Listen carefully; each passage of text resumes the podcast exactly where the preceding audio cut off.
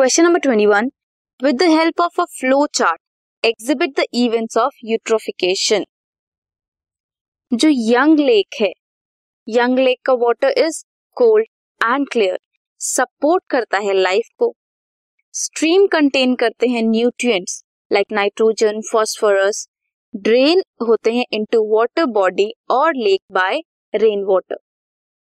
lake की fertility ज़्यादा होती है प्लांट्स एंड एनिमल्स प्रोलिफरेट करते हैं वहाँ पर। ऑर्गेनिक मैटर डिपॉजिट होना शुरू होता है at the bottom of lake silt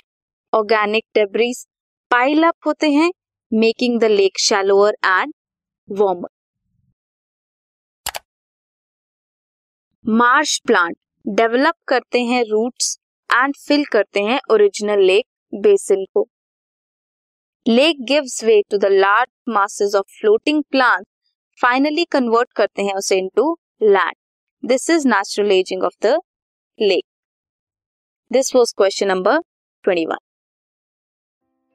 this podcast is brought you by Hubhopper Shiksha Abhiyan अगर आपको ये पॉडकास्ट पसंद आया तो प्लीज़ लाइक शेयर और सब्सक्राइब करें और वीडियो क्लासेस के लिए शिक्षा अभियान के यूट्यूब चैनल पर जाएँ।